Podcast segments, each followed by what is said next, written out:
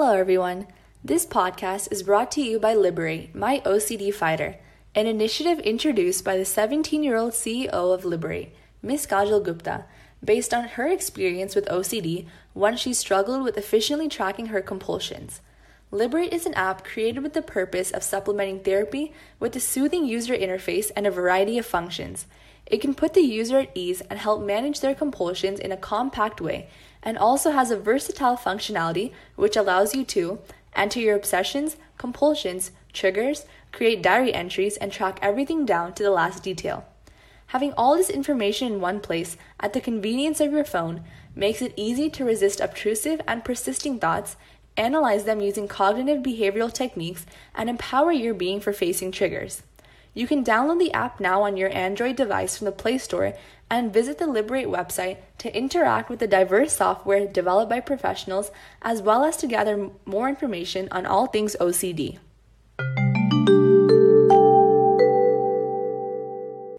So, as we know, the world right now is under lockdown, urged to stay inside the safety of our homes in order to prevent the spread of the COVID 19 pandemic.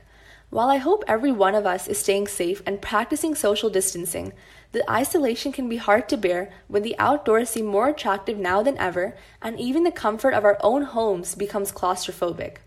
The easy accessibility of information has always been a boon to our generation, but as we are coming to terms with now, too much of even good things can be bad.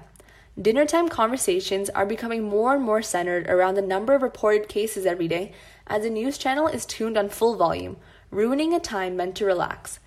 Being worried about our loved one's health has taken up a permanent space in our minds. For those quarantined with their families, this lockdown has tested every last reserve of patience within them. Be it fathers ranting about minor inconveniences, mothers constantly reminding to partake in household chores, and siblings just generally being annoying. And as if things couldn't get worse, schools have apparently found the possibility to conduct classes online and are milking this opportunity ruthlessly, conducting classes at ungodly hours and assigning homework while the world is turned upside down. Subdued but not forgotten, the worry of exams commencing as soon as the lockdown ends takes up a big toll on one's mental health. The constant stress and anxiety can be really taxing on one's mind, and it is very important to find ways to cope with this.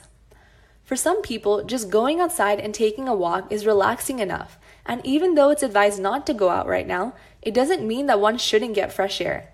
Sitting, just sitting outside in your balconies can do the job. During this time, you should try to practice self introspection and engage in activities like journaling. A thing that I've been doing personally is sitting outside for half an hour without my phone and just absorbing in the scenery and pondering about anything really. Things like this can seem cheesy and unappealing for many teenagers, but it can actually help you. That is, if you manage to be consistent and find motivation to continually do so. Seeing pictures of sunsets on other social media can be annoying and intimidating, and trust me, I feel the same as well but it could be difficult for people who lack the energy to go outside and be productive. In this case, detoxing from technology can help for such anxieties by finding something relaxing to do, for instance, listening to music, meditating, exercising, etc., etc. It is generally advised to not consume caffeine at times like these, as it can induce nausea, unsteadiness, and even enhance anxiety, as a matter of fact. So, dealing with stress can be made much easier by finding new hobbies to indulge in. For example, you could take up cooking, read a book you've had on your bookshelf for ages, do the workout in your saved videos, or open the set of watercolors you haven't used since the eighth grade. While it's important to take preventative measures like social distancing and frequent hand washing, a prolonged fear of not taking enough precautions could cause one to develop phobias. Obsessive hand washing and compulsions developed to overcome anxious thoughts can be precursors to OCD and serious anxiety disorders. One way to tide over this, though, is through the Liberate app, made especially for tracking, analyzing, and getting over these symptoms, to register triggers, and to get help.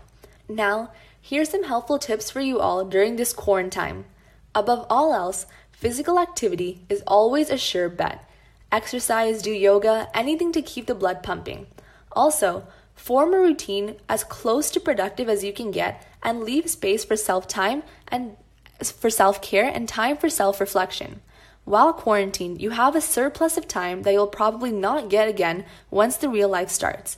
You should really take this extra time as a golden opportunity to do things you didn't have the time to do before. Instead of spending it under your covers buried in Netflix, Prime, and YouTube, use this time for self betterment. These are only some ways to help during this difficult period, and if you can, please share the methods that work for you in any way.